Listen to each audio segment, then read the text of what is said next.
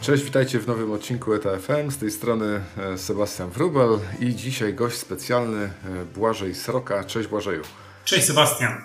Dziękuję za, za zaproszenie. Dzisiaj porozmawiamy sobie trochę e, w, o mniej standardowych tematach, bo wywodzisz się z tej drugiej strony barykady, jak mógłbym to powiedzieć, patrząc z perspektywy tego, czym ja się przez większość życia zajmowałem. No i bardzo mocno jesteś związany z z zakupami z rynkiem chińskim, ogólnie organizacji zakupów, także to będzie ten temat przewodni dzisiaj, e, taki mocno zakupowy, myślę, że bardzo interesujący dla wielu naszych e, słuchaczy. No ale może na początek jakbyś mógł powiedzieć kilka słów o sobie właśnie, wiesz, jak trafiłeś tam, gdzie byłeś, jak ta twoja ścieżka zawodowa wyglądała? No myślę, że wszyscy jesteśmy na, na, na tych samych barykadach, ale no moje może trochę, trochę inaczej wyglądają. Każdym razie e, od początku e, mojej kariery zawodowej zawsze to, było, zawsze to były łańcuchy dostaw, powiedzmy szeroko rozumiane.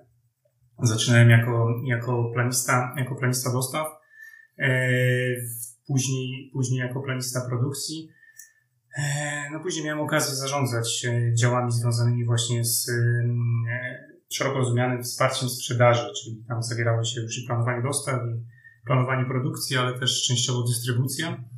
Ale yy, główna, główne moje, yy, moja kariera yy, przebiegała właśnie w działach zakupów strategicznych. Yy, swego czasu byłem kupcem strategicznym. Następnie przez, przez 10 lat zarządzałem działem zakupów strategicznych, zakupów komponentów w koncernie, myślę, że Państwu znanym Amika Wronki. Eee, a ostatnie lata, ostatnie lata spędziłem jako, jako członek zarządu tego koncernu, eee, odpowiedzialny za logistykę i, i właśnie zakupy, eee, plus, plus kategorii management i, i rynki wschodnie, rynki, rynki chińskie jako rynki importowe. I to był mój jakby mm, taki, taki core, core biznesowy. Aktualnie, aktualnie prowadzę swoją działalność e, pod nazwą Solution Lab, e, w której kontynuuję zebrane doświadczenia i, e, i wiedzę i staram się wspierać swoich klientów właśnie w strategicznym zarządzaniu zakupami, w, w strategiach dywersyfikacji, budowaniu bezpieczeństwa biznesu, jak posiadamy biuro w Chinach, które wyszukuje i dostawców i realizuje projekty oszczędnościowe dla naszych klientów. Te usługi, o których wspomniałeś, że teraz, teraz świadczycie, wydają się takie bardzo na czasie z perspektywy tych ostatnich e, kilku lat. E, mocno zyskały na znaczeniu, mam wrażenie. Kiedyś e, wiele firm podchodziło, mam wrażenie, do zarządzania jednak tym swoim sourcingiem i, i zwłaszcza zarządzanie samym łańcuchem dostaw w dużo luźniejszy sposób. Te ostatnie kilka lat pokazało, jak dużo sukcesu leży tak naprawdę w dostępności produktów. No, a powiedz, co ty rozumiesz w ogóle przez optymalizację łańcucha dostaw? No tak, to jest takie, to jest takie pytanie pewnie, mm, na które można by odpowiedzieć w wszelaki sposób. Ja postaram się odpowiedzieć ze swojego doświadczenia, e, no prawie już 20-letniego, e, no dla mnie, dla mnie, dla mnie łańcuch dostaw, no to jest, to jest żywy organizm, żywy organizm, który, e, który podlega ciągłym, ciągłym fluktuacjom i zmianom. Dlatego optymalizacja łańcucha dostaw to jest ciągła, ciągła praca nad, nad jego poprawą i do, dostosowywaniem, dopasowywaniem do, do realnych i aktualnych sytuacji. E, ja w pracy z moimi, z moimi klientami e, optymalizacja łańcucha dostaw, czy jakby wsparcie ich w tym procesie, mm, zaczynam od dokładnego zdiagnozowania potrzeb. Czyli do czego ten łańcuch dostaw nam ma służyć, gdzie ma nas zaprowadzić i jakie procesy w przedsiębiorstwie ma wspierać. I z tego jakby mm, są e, dalsze projekcje, ale nie takie niezbędne funkcje, które, znaczy niezbędne e, elementy, które muszą towarzyszyć e, optymalizacji łańcucha dostaw, to na pewno, na pewno jest kwestia monitorowania, możliwości monitorowania przepływu towarów. I tutaj nam na pomoc wychodzą dzisiejsze technologie, przepływ informacji, całe, całe systemy, cały, cały, cały, cały, cała digitalizacja, narzędzia, które, które praktycznie na każdym etapie pozwalają nam śledzić przepływ towaru i, i, i zmiany, które, mm, które w tym występują. Z tym, że jestem zwolennikiem mm, takiego rozwijania systemów, które, które de facto przynoszą nam added value, czyli gdzie, y, gdzie tak naprawdę mm, korzystamy z y, czy umiemy dobrze wykorzystać te informacje, bo rozwijanie systemów po to, żeby po prostu mieć y, pewne informacje czy pewne rozwiązania, z których później nie korzystamy, uważam za zbędne. Dalszy, dalszym, dalszym krokiem, czy kontynuacją, czy rozwojem dalszym optymalizacji tego łańcucha jest zarządzanie ryzykiem. To jest właśnie możliwe dzięki, dzięki, tym, dzięki tym narzędziom, które, które posiadamy. Eee, patrzę, patrzę, trzeba patrzeć na ten łańcuch dostaw zdecydowanie szeroko. To jest y, to, co jakby charakteryzowało też, też moją pracę w, w Amice.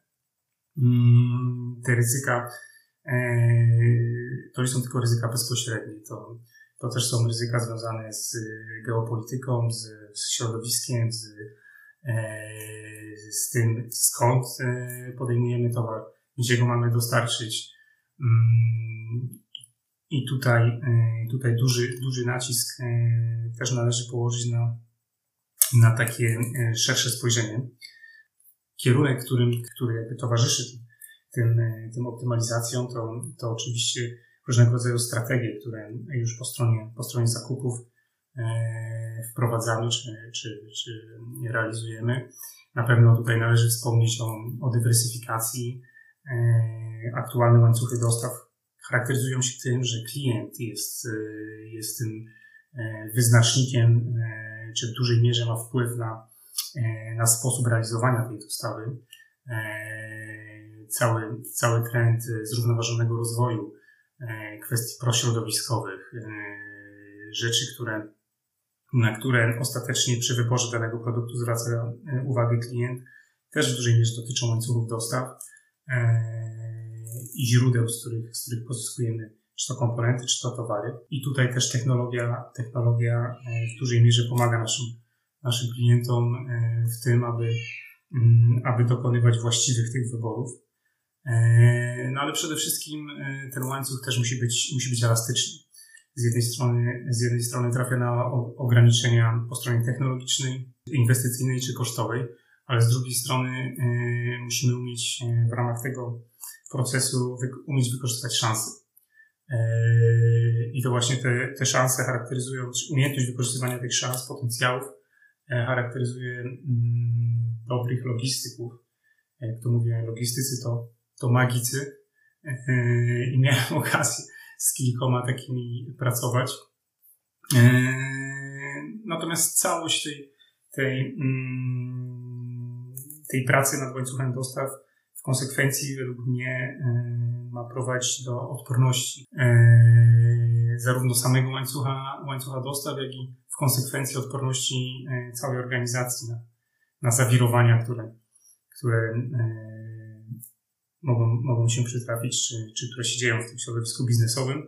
Chociaż nie na wszystkie oczywiście jesteśmy w stanie odpowiedzieć i, i nie na wszystkie jesteśmy w stanie zabezpieczyć, co, e, czego dobrym przykładem, już, już wspomniałeś Sebastian, są ostatnie powiedzmy 3-4 lata, gdzie e, no, spotkaliśmy się z sytuacjami bez, bez precedensu. No tak, ba bardzo specyficzne te trzy lata, ta odporność, ten, ten resilience, e, jak to w, angielskojęzycznych publikacjach się pojawia, E, bardzo mocno zyskał na znaczeniu. E, zostało gdzieś też e, prawie że zakwestiowane w ogóle to cała, cała metodologia just in time. Pojawił się nowy termin just in case. Wiele osób zaczęło to gdzieś tam sobie po prostu wymieniać, można powiedzieć, na, na just in case.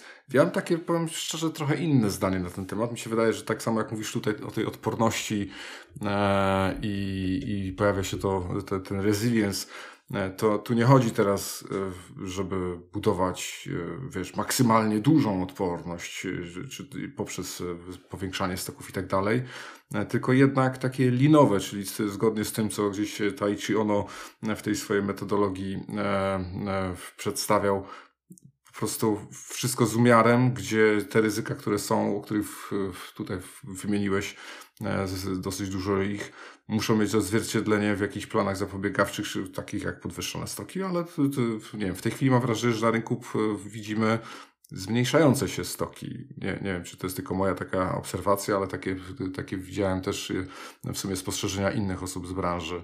Co ty o tym myślisz? No tutaj się jakby y, zgadzam z Tobą.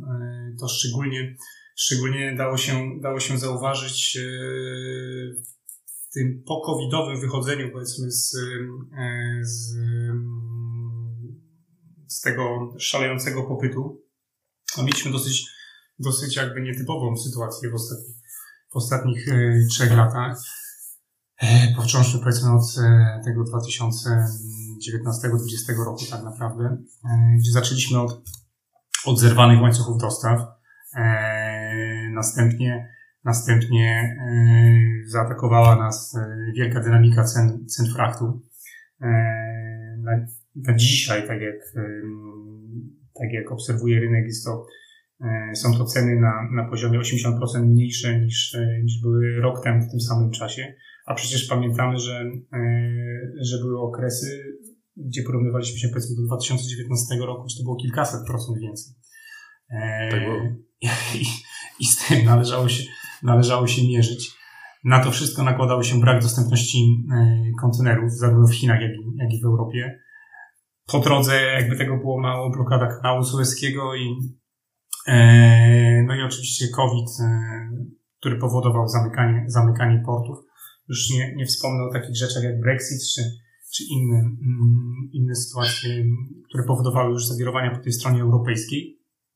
E, ale to, co, e, do czego ty zmierzasz, do tej, do tej jakby kwestii e, sprawnego zarządzania zapasem, no to w początkowej fazie mieliśmy, mieliśmy taki zasadniczy pesymizm co do w początkowej fazie e, COVID-u taki zasadniczy pesymizm co do, e, co do, co do e, kwestii popytowych. Później przerodziło się to w hura optymizm i ten, ten brak, brak stoków, ten just in case, to, to zabezpieczanie się, to jakby zwiększanie pojemności tych, tego łańcucha dostaw, to, to było, to było coś, z czym ja się nigdy, nigdy wcześniej nie spotkałem.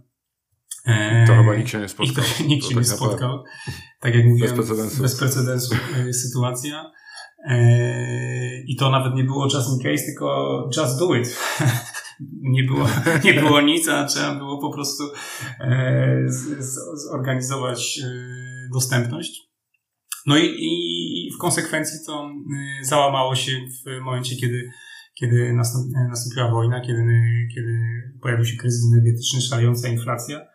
A jak wiemy, e, szczególnie jak, jak pracujemy z, z Chinami, czy jak, e, z krajami azjatyckimi, ten łańcuch dostaw z, z, ze względu na swoją bezwładność, on nie wyhamowuje z dnia na dzień. Jak pojawia się, e, pojawia się wojna, czy pojawia się, się kryzys energetyczny, on potrzebuje podobnej, podobnej reakcji jak wyhamowanie tankowca a tutaj to trwa e, w przypadku łańcuchów dostaw nawet do 6 albo nawet więcej miesięcy, zanim jeszcze e, zakończymy, czy tam zmniejszymy produkcję w samych Chinach, zanim ten towar spłynie, zanim on się rozproduje i tak dalej, i tak dalej.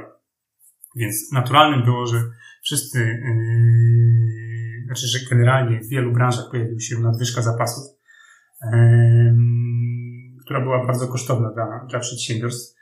E, a w wielu wypadkach też e, groziła zachwianiem, e, zachwianiem cash flow.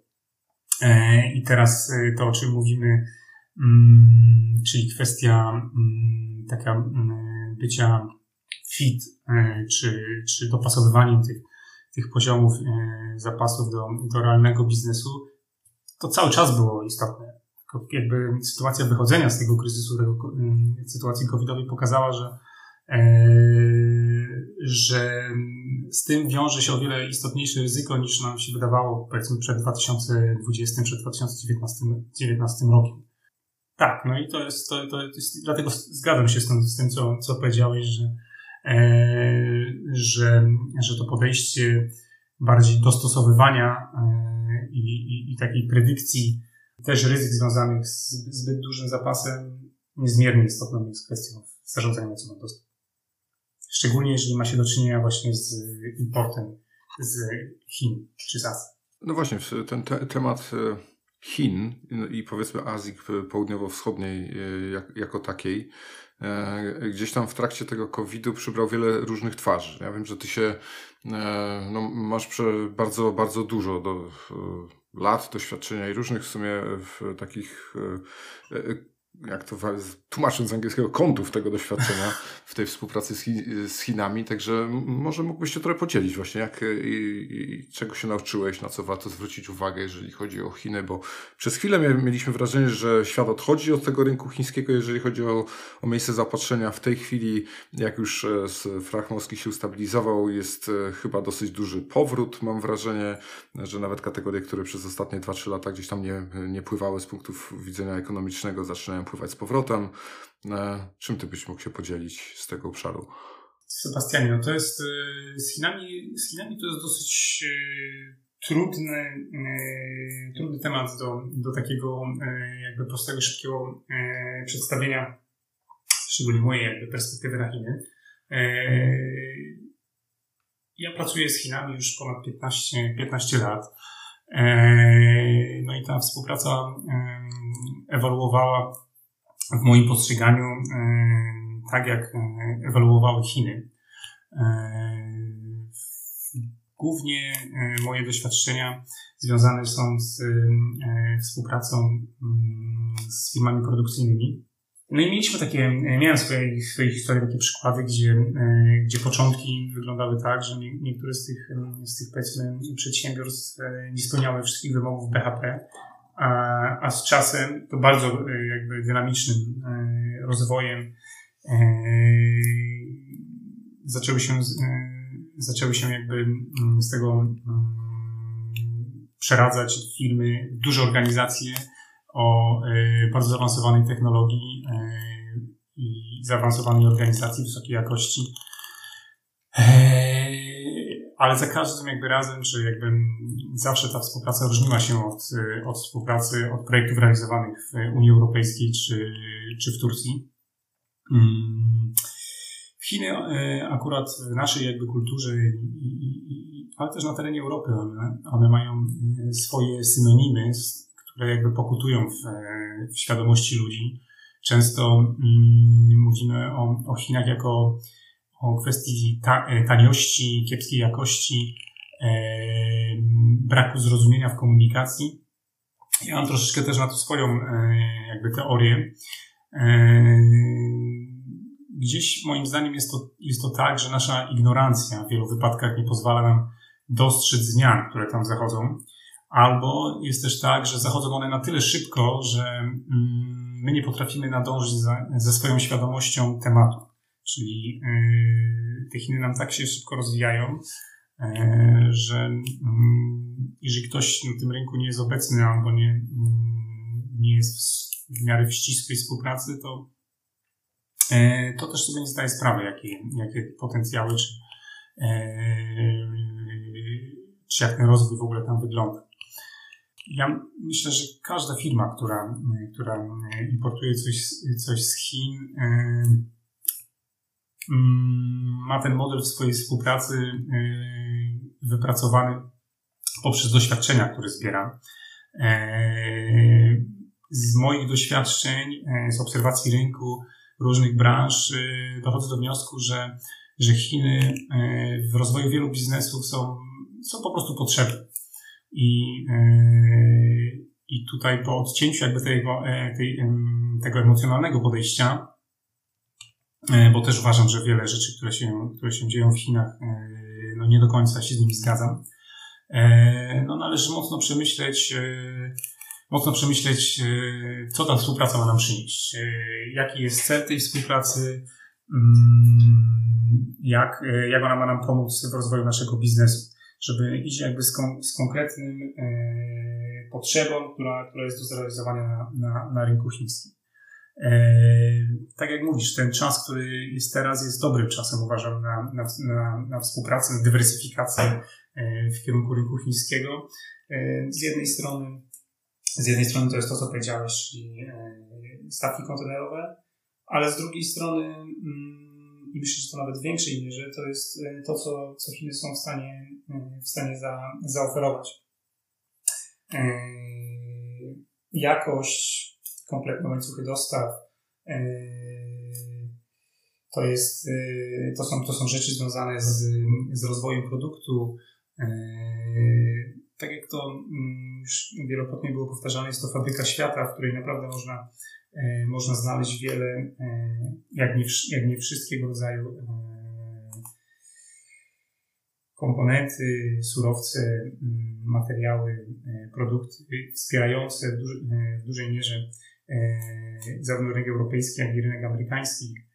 E, I to, i to, się, i to się przejawia, przejawia w liczbach. Jak sobie spojrzymy na, mm, na bilans wymiany handlowej między, między Stanami a, e, a Chinami, on z roku na rok rośnie. Pomimo e, deklaracji politycznych czy, czy działań, które, które z jednej strony w trendzie offshoringu mają minimalizować ten, czy powinny prowadzić do minimalizacji tego uzależnienia czy, czy, czy rozwoju współpracy, Yy, fakty są takie, że one jakby nadal się utrzymuje w bardzo, w bardzo dobrych yy, ramach, a wręcz, a wręcz rośnie.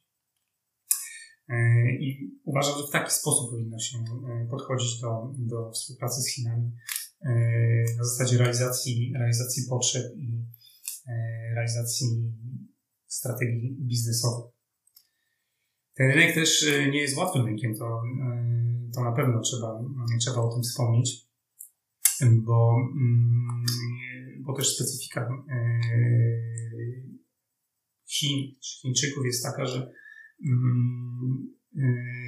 że ich jakby podejście do, do współpracy w wielu wypadkach nie jest tak restrykcyjne, jak jeżeli chodzi o szczegóły. Niejednokrotnie mm, obrażają się oni za wydawane, za wydawane polecenia niektóre takie sztywne instrukcje postrzegają jako, jako mikrozarządzanie, e, co można sobie łatwo wyobrazić jako, jako istotny dosyć problem w, w relacjach biznesowych. E, bywa też tak, że nakłanianie ludzi do, do, do przeczytania e, listy kontrolnej czy, czy, czy, czy, czy specyfikacji mogą odebrać jako, jako takie poczucie braku, braku inteligencji.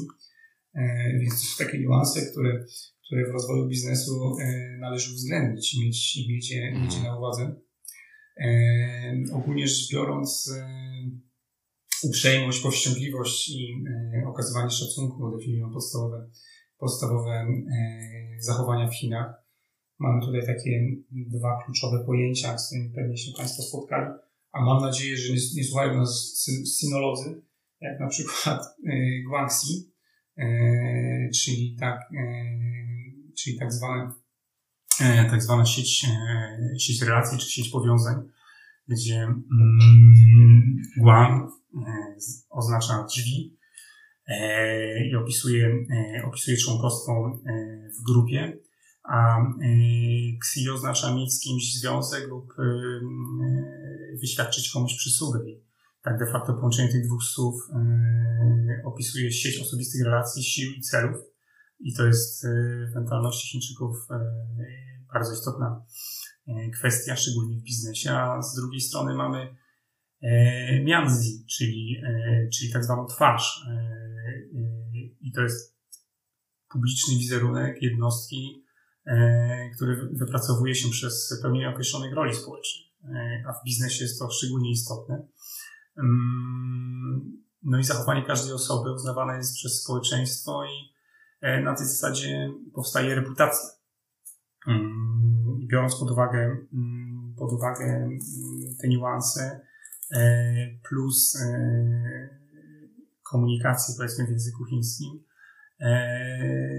no należy, należy, należy mieć to głęboko na uwadze i aby skutecznie realizować swoje, swoje cele biznesowe i plany na terenie Chin, nie da się, nie da się uciec od, od tych rzeczy. To, nam się może wydawać, że zakupowcom, że, że są to tematy, którymi sobie potrafimy poradzić, bo przecież realizujemy wiele projektów na terenie Europy, czy nawet na terenie Turcji.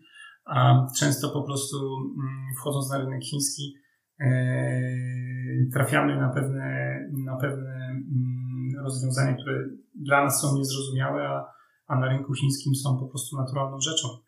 Czy to nawet na, mm, w takiej sytuacji, gdzie, gdzie e, my trafiamy na pośredników, e, nie będąc nawet świadomym tego, że, mm, że nie rozmawiamy bezpośrednio z producentem, tylko, tylko z pośrednikiem. E, no ale tego się nie da uniknąć. Ja sam, ja sam przechodziłem przez, przez tego typu sytuacje, zbierając doświadczenie i, i dzięki tym doświadczeniom teraz jestem w stanie po prostu skutecznie i sprawnie mm, wspierać swój, swoich klientów tego rodzaju właśnie sourcingu. Mhm. No, a wspomniałeś już o kilku takich no, ko korzyściach w ogóle ze współpracy. Ten temat y, różnic kulturowych, który dosyć mocno tu zarysowałeś, to ja, ja, tylko zawsze zachęcam, żeby brać pod uwagę nawet w dużo bliższych nacjach. E, gdzieś tam Małgośka kilka razy e, rozmawiała odnośnie różnic kulturowych nawet pomiędzy Szwedami a Polakami, gdzie jest nam powiedzmy dużo, dużo, dużo bliżej e, niż w porównaniu Polaków do Chińczyków, gdzie te różnice kulturowe są dużo bardziej zawiłe, może tak to, tak to ujmę, i dużo więcej znaczą, bo ta twarz E, to oczywiście w, u nas reputacja też jest ważna, jednakże to nie jest ten poziom ważności, nie? więc mm. to są na pewno bardzo, e, bardzo ważne elementy, które należy brać pod uwagę w ogóle przy tej współpracy e, handlowej, ale i też nie tylko, no bo jak się na wakacje, to też warto brać pod uwagę. Ale powiedz, bo wymieniłeś kilka korzyści ze współpracy z Chinami, mówiłeś o tych kompletnych łańcuchach dostaw, już o możliwościach sourcingu półproduktów, surowców, produktów produktów końcowych. E, co jeszcze uważasz takie, za, za takie istotne, jeżeli chodzi o to właśnie, dlaczego warto nawiązać e, e, tą współpracę z, z Chinami, jeżeli chodzi o miejsce sourcingu? No tutaj jest parę takich też generalnych kwestii, które, które warto wspomnieć. Tak jak już mówiłem, jako mm, fabryka świata Chiny wypracowały w wielu branżach kompletne łańcuchy dostaw. To są całe ekosystemy produkcyjne łącznie z ludźmi, którzy są wykształceni przygotowani do pracy w takim, e, w takim środowisku mm, i to dla różnych e, poziomów zaawansowania technologicznego. To jest e, na pewno, na pewno możliwość sourcingu gotowych, gotowych produktów, zarówno w OIM-ie czy ODM-ie, czyli pod swoją marką bądź, bądź nie pod swoją marką. I to e, w większości sytuacji w bardzo, w bardzo konkurencyjnych cenach. E, to, co jakby charakteryzuje też e, rynek chiński dosyć mocno, to jest przewidywalność chińskiej polityki gospodarczej. To jest coś, z czym nie, no nie do końca spotykamy się na, na terenie Unii Europejskiej. Jeżeli coś postanowią, że wybudują, czy zainwestują, czy czy, czy dofinansujemy jakąś e, gałąź gospodarki, to to jest po prostu realizowane. Tam ta perspektywa e, no z racji jakby uwarunkowań politycznych, e, ale też kulturowych jest co najmniej stuletnia, co dla nas może być dosyć dużym szokiem, bo, no bo przeważnie u nas 4 do 5 lat, w zależności ile, ile trwa kadencja. Co jeszcze? Na pewno ta jakość produkcji e, i, e, i też odpowiednie podejście do, do sourcingu. Chiny są nastawione na, na eksport, one jakby mają świadomość e, tych rynków europejskich, czy też no w ogóle rynków zagranicznych.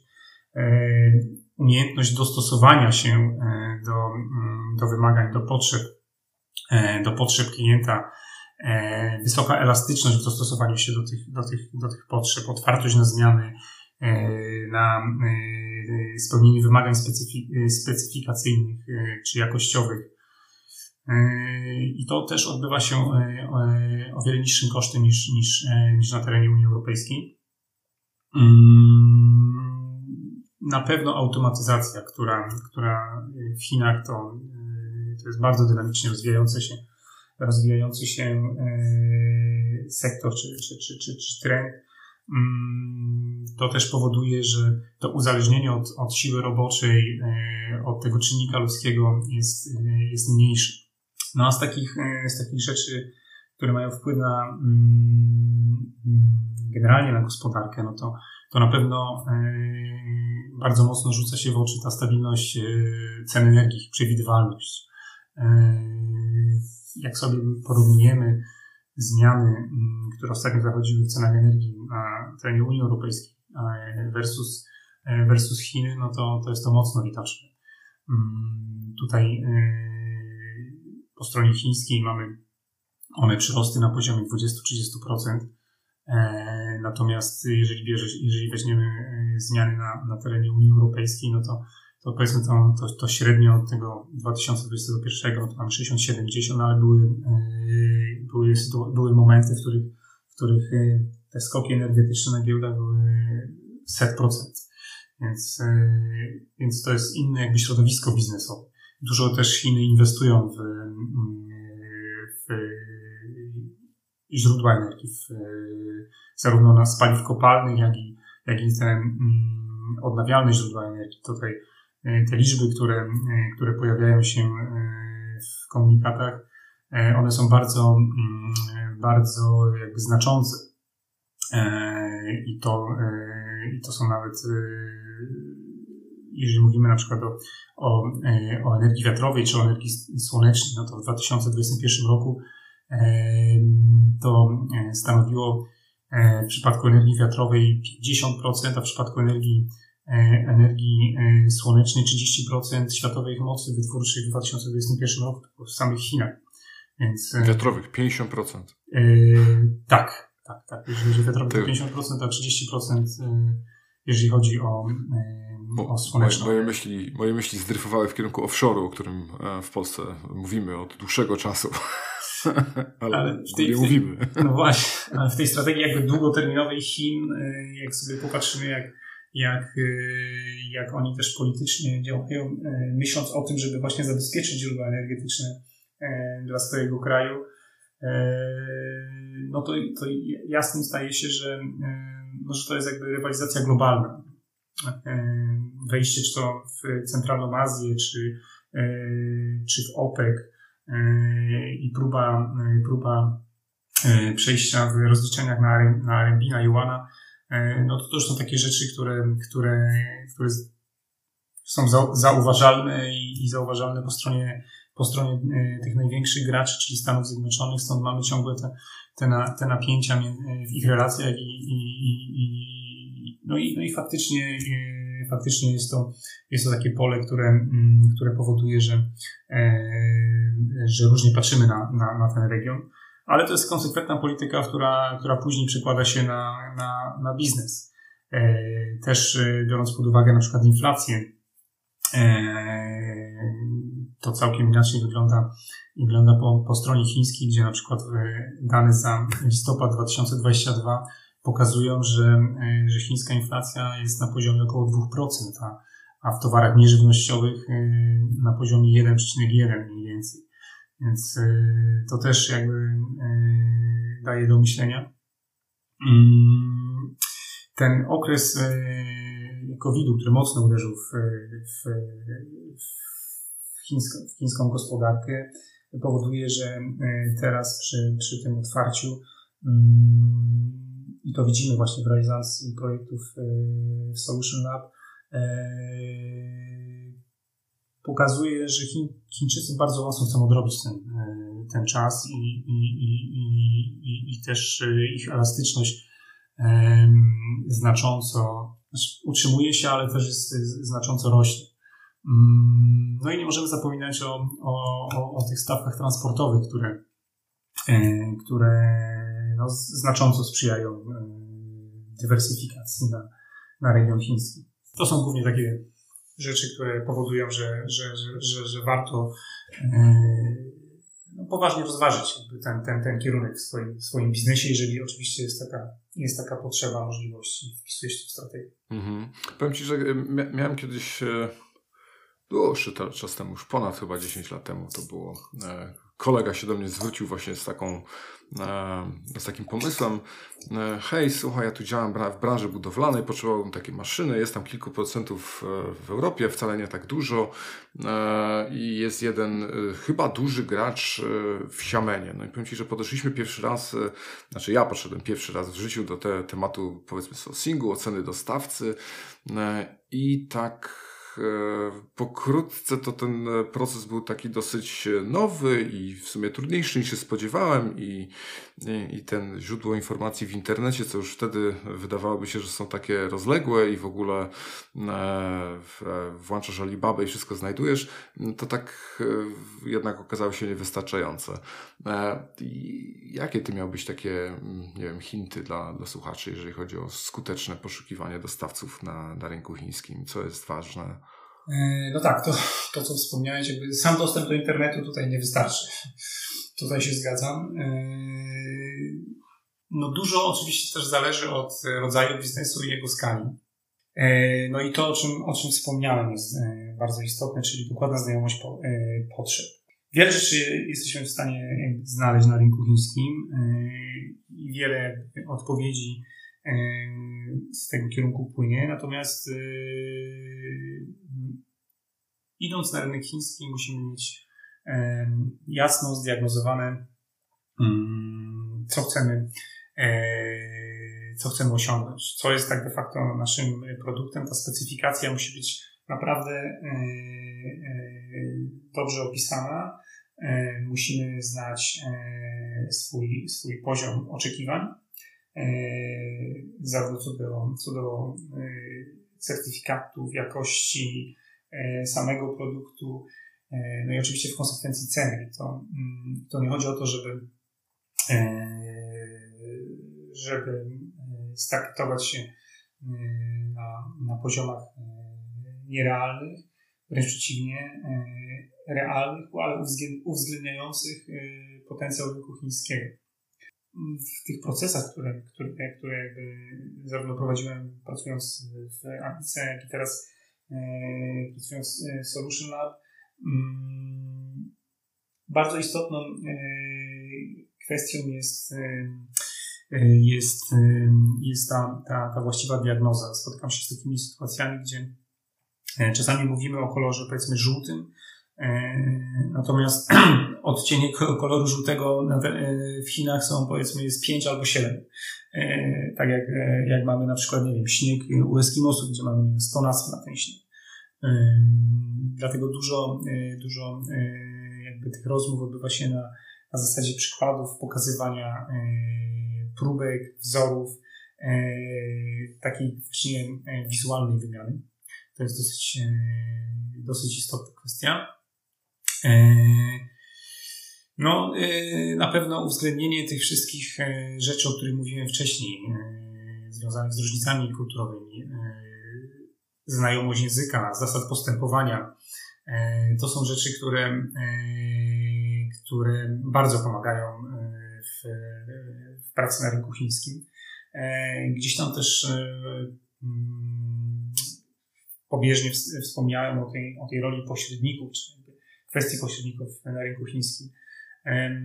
To jest taka płaszczyzna, którą ja e, tak de facto poznałem dopiero po kilku latach współpracy na rynku chińskim, ale e, bardzo często jest tak, że, e, że firmy, czy to z Europy, czy to w ogóle ze świata, zaczynają współpracę właśnie z Chinami, mm, nie trafiają bezpośrednio na, mm, na producentów, trafiają na pośredników. Jest ogromna rzesza osób, które, które, które świadczą sobie pośrednictwa na terenie Chin dla kilku branż czy dla kilku, dla kilku firm.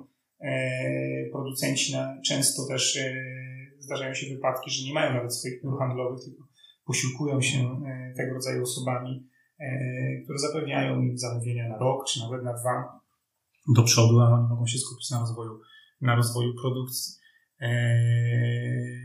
No w takich wypadkach oczywiście mamy do czynienia z innymi poziomami cenowymi niż, niż tymi, które jesteśmy w stanie uzyskać bezpośrednich e, kontaktach z, z producentami, na co my właśnie w, w Solution Lab stawiamy i, e, i co jest jakby naszym, naszym głównym atutem, e, sprawność właśnie i płynność poruszania się po tym, po tym rynku chińskim w ich rodzinnym, komunikując się w ich rodzinnym języku i znając właśnie te wszystkie zasady,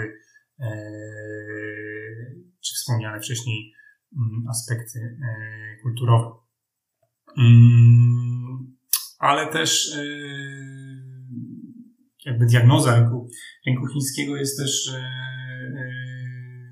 diagnozą czy, czy, czy reakcją na, na zachodzące zmiany w sytuacji ekonomicznej. Tak jak mówiłem, ten, to jest bardzo dynamicznie rozwijający się, się twór i zarówno zmiany censurowców, czy ustawodawstwo, kwestie dotacji rządowych, ulg podatkowych, to są wszystko informacje, które, na które, które trzeba śledzić, które trzeba, czy, które trzeba wykorzystywać w negocjacjach z dostawcami.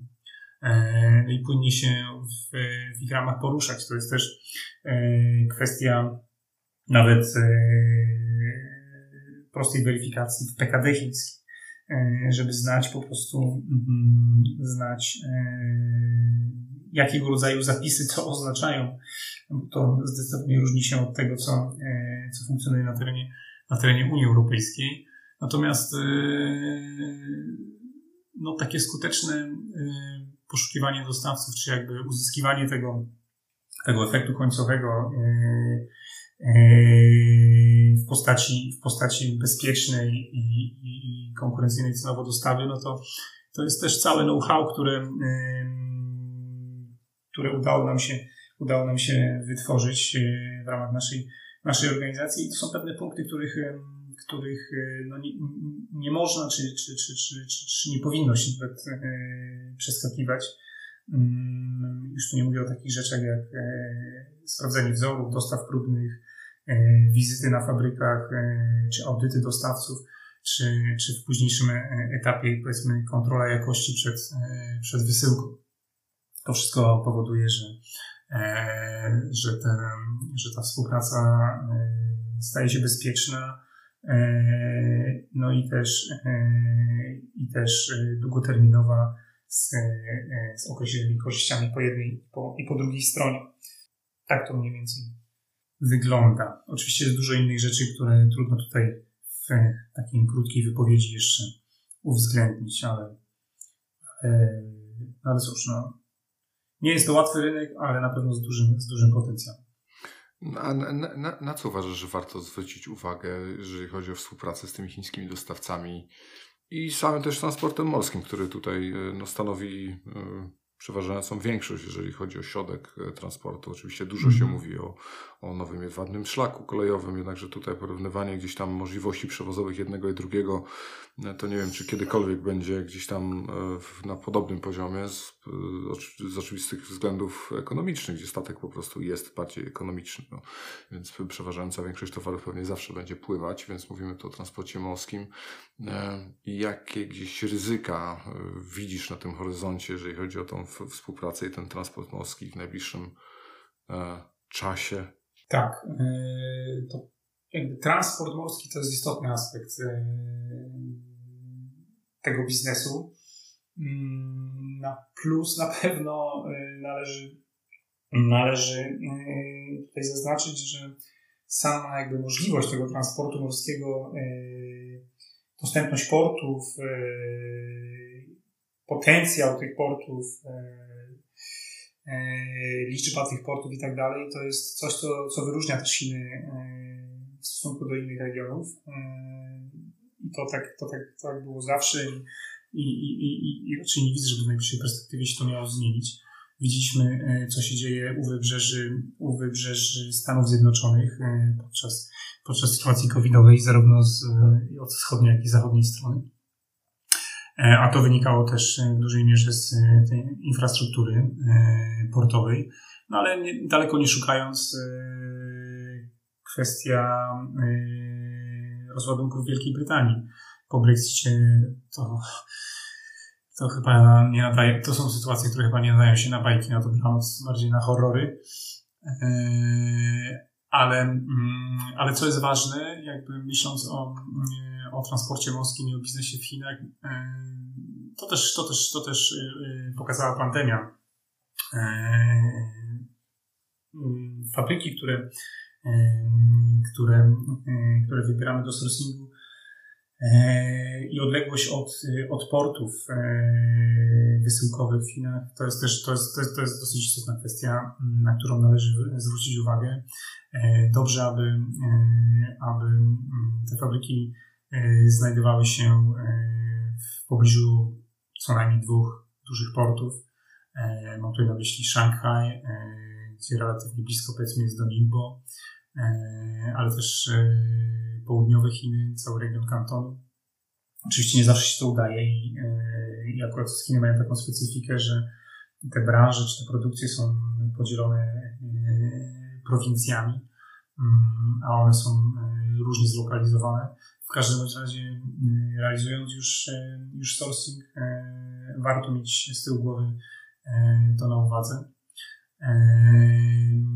Bo jak wiemy, jeden czy dwa przypadki COVID-u w portach chińskich powodowały zamknięcie na 2-3 tygodnie i to, i to praktycznie no, blokowało możliwość jakiejkolwiek wysyłki z tych portów.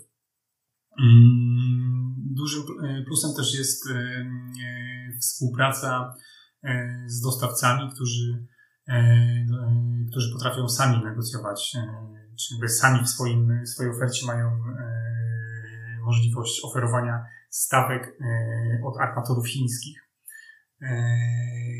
I to też tutaj jakby bierze się z mojego doświadczenia podczas, podczas tego kryzysu w łańcuchach dostaw. Mm, mieliśmy dostawców, którzy, którzy byli w stanie nam oferować CFR-y, E, oczywiście to e, było oparte na Costco. Jak wiemy, Costco mm, to jest państwowy przewoźnik, e, ale to też pokazuje, że mm, jakby tą świadomość biznesu po stronie chińskiej, jak zbudowane są relacje, jak, jak ten biznes jest dobrze prowadzony i, i powiedzmy są regularne, regularne dostawy, to, mm, to chiński partner jest, potrafi jakby słuchać, potrafi reagować i E, i też e, przy wsparciu państwa e, w wielu wypadkach te, te oferty CFR-owe mm, z rynku chińskiego no, no były bardzo konkurencyjne, wręcz, wręcz niewiarygodnie konkurencyjne w stosunku do tego, co panowało na, na wolnym rynku. E, nie były, nie, były, nie były one oczywiście w liczbie, która, która potrafiła zabezpieczyć e, całość wysyłek, ale, ale znacząco obniżały średni koszt, e, średni koszt wysyłki. Więc. To, to idealnie pokazuje, jak, jak sprawny ekosystem to jest. Tak, tak, tak, tak. Z perspektywy tego całości, właśnie z całego tego łańcucha, nie tylko produkcyjnego, nie tylko zaopatrzenia surowców, ale łącznie też z tym jednak dotarciem do rynku zbytu w taki. Hmm, niezależny sposób. O, może tak mm. mówimy, nie? No bo to pewnego, w pewnym stopniu niezależność w ogóle od globalnej koniunktury była. Tak, tak, tak. tak. To się zgadza i też ta, właśnie ta szybkość reakcji. Jak praktycznie się pojawiły, pojawiły się te problemy, to, e, to była, była też na nie odpowiedź. E... No powiedz, ale ta, taka dywersyfikacja w tym momencie, jeżeli chodzi o te warunki handlowe, no i część powiedzmy na FOB-ach, część na CFR-ach, to gdzieś e, rodzi inne wyzwania, nie? No bo macie jakiś proces, który e, zapewnia wam pewną e, sprawdzony sposób zarządzania tymi przepływami, a tu nagle się pojawia CFR. To jak sobie z tym radzić? No właśnie, to tutaj jakby wraca kwestia szeroko rozumianej digitalizacji, czyli tych narzędzi informatycznych, które tak de facto pomagają śledzić cały łańcuch dostaw i, no i zarządzać tymi zamówieniami.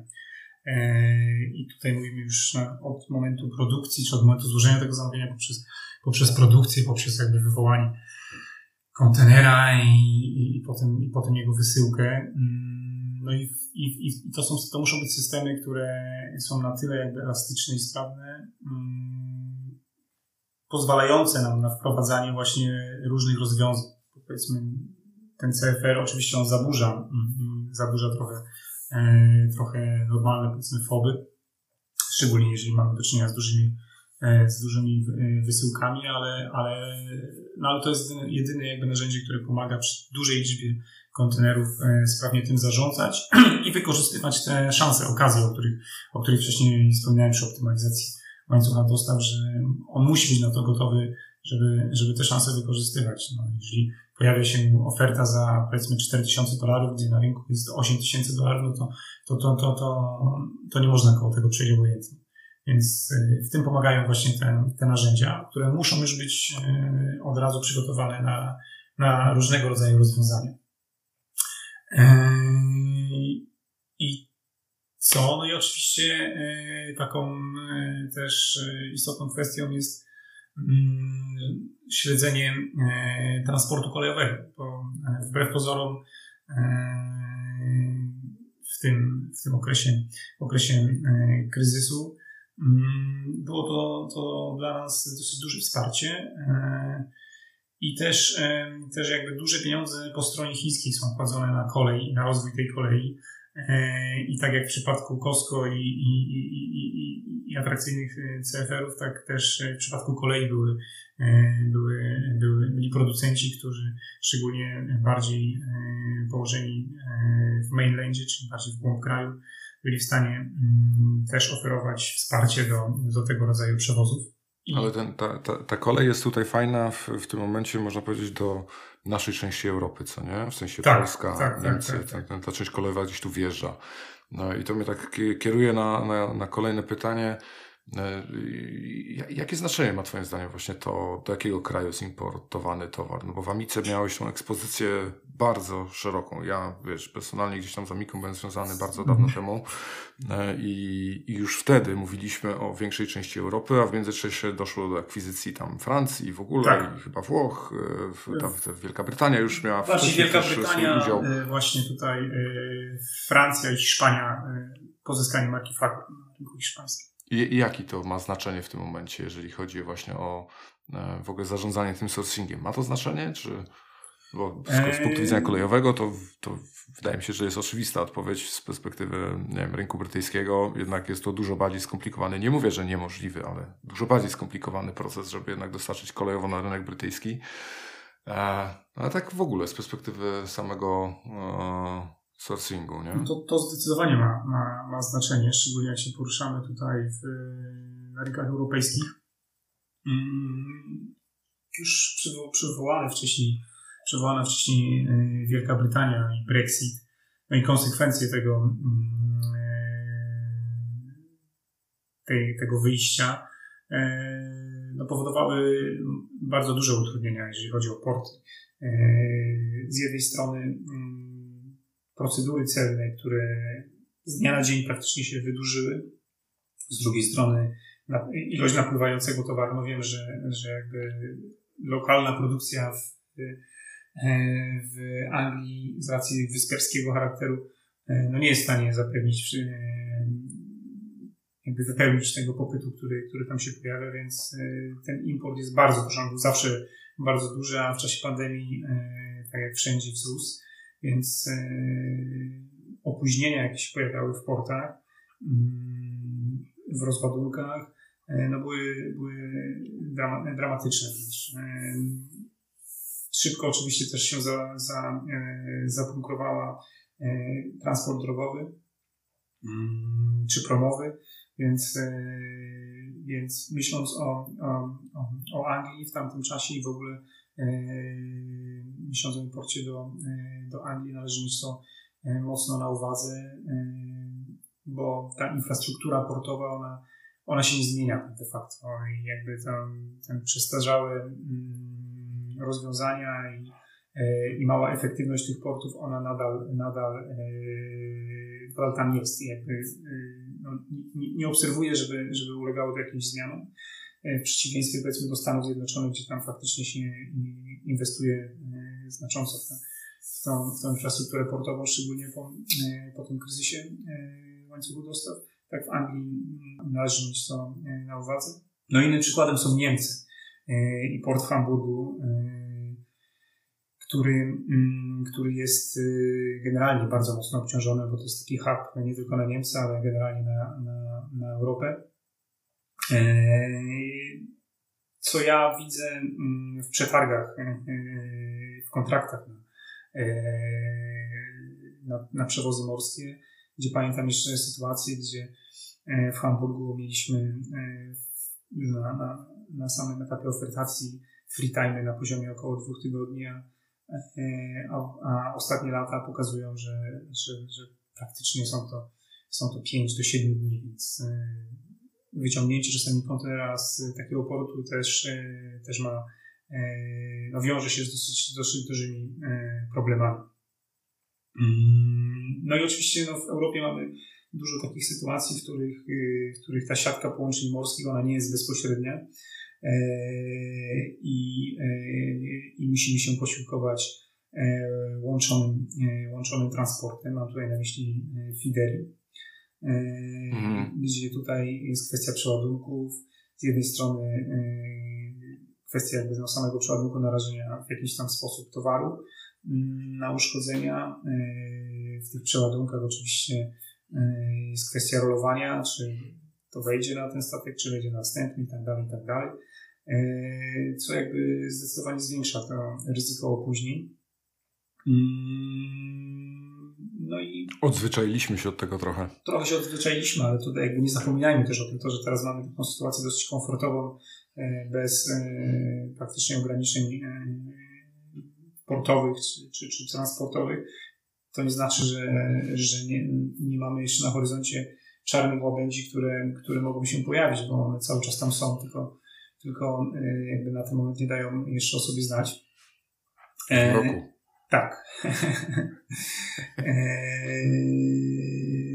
no i to, co wspomniałeś, no kolej, kolej. Y, warto zawsze mieć alternatywy, jeżeli, e, jeżeli szczególnie jeżeli mówimy o, o produkcji, o produkcji ciągłej, o, o, o produkcji wysokowolumenowej, E, wiadomo, że ten transport morski to jest zdecydowanie mm, efektywniejsza forma transportu, no ale jak to w produkcji e, mamy sytuacje, w których po prostu no, komponent musi być dostarczony na, na taśmę. E, z tego tytułu mogą nam grozić kary u, u klienta, czy, czy nie daj Boże utrata klienta. Wtedy, wtedy posiadanie możliwości szyb, szyb, szybszej dostawy droższy, ale nie tak drogi jak powiedzmy jak samolot, no to, to jest zawsze rozwiązanie, które, które, które warto brać pod uwagę przy, przy analizie e, właśnie tego łańcucha dostaw i szczególnie importu, importu e, spoza Europy. Błażej, mieliśmy w planie dzisiaj jeszcze porozmawiać o tym, jakie były wyzwania w trakcie w ogóle tych ostatnich dwóch, trzech lat, jak sobie z nimi e, miałeś okazję poradzić i wyciągnąć z tego wnioski, ale powiem Ci szczerze, już dobijamy do godziny. E, także e, dzisiaj tego nie nagramy. Myślę, że to będzie dobry odcinek, być może, żeby też e, kilka różnych punktów widzenia zderzyć i te wnioski gdzieś tam poszerzyć, także nie obraź się, ale chyba zrobimy to w osobnym odcinku. A na dzień dzisiejszy bardzo Ci dziękuję za podzielenie się tutaj swoimi doświadczeniami z naszymi słuchaczami. No i mam nadzieję, że wrócimy do tych wyzwań i nauk z ostatnich dwóch, trzech lat w osobnym odcinku. Dziękuję Ci, Sebastian. E, jeszcze raz dziękuję za zaproszenie, za możliwość podzielenia się e, tymi doświadczeniami. E, no i cóż, wszystkich, którzy, którzy zainteresowali się tematem, zapraszamy, zapraszam do kontaktu. Jesteśmy gotowi wesprzeć praktycznie każdy, każdy rodzaj mm, potrzeb, które pojawią się na, na, na, na, u, naszych, u naszych przedsiębiorców, więc z przyjemnością, jeżeli Powiedz jeszcze, jak Cię znaleźć. Jak mnie znaleźć? Najlepiej znaleźć mnie przez LinkedIn, e, wpisując Błażej Sroka Solution Lab. Są tam wszelkie dane kontaktowe. E, bądź pisząc e, bezpośrednio na, na mojego maila e, błażej.sroka małpa solution-lab.pl Super. Zachęcamy do kontaktu, jeżeli czujecie tutaj, że ten temat E, tematyka, o której Błażej wspominał, e, jest czymś e, dla Was wartościowym i mogą pojawić się obszary do współpracy, to, to namiary macie. No i wszystkim życzymy udanego tygodnia. Dzięki Błażej jeszcze raz Dziękuję. za udział w dzisiejszym odcinku. Możemy nagrywać ten podcast dzięki wsparciu partnerów i sponsorów. Pierwszym z nich jest Balticon, wiodący przewozik kontenerowy, realizujący zlecenia dla najlepszych armatorów morskich i spedytorów. Balticon dysponuje również własnymi depotami, na których serwisuje e, specjalistyczne zabudowy kontenerowe oraz prowadzi ich wynajem, a ich specjalnością są refery. A od samego początku, jak tworzymy, nasz podcast wspiera DCT Gdańsk, największy terminal kontenerowy na Bałtyku i prawie równie długo czołowy kolauder morskich ładunków drobnicowych firma EQ Worldwide. Jeżeli jesteście spedytorem jeszcze nie wozicie drobnicy, to dobrze się skontaktować z EQ, bo łatwiej z nimi wystartować. A jeśli chcecie do nas dołączyć, podzielić się swoją wiedzą, poprowadzić któryś odcinek, dać wywiad, cóż wam tam w duszy gra, to śmiało do nas piszcie na kontakt małpa.eta.fm lub po prostu nagrajcie to, o co chcecie zapytać, tak że będziemy mogli to załączyć do któregoś z odcinków na anchor.fm łamane przez eta.fm.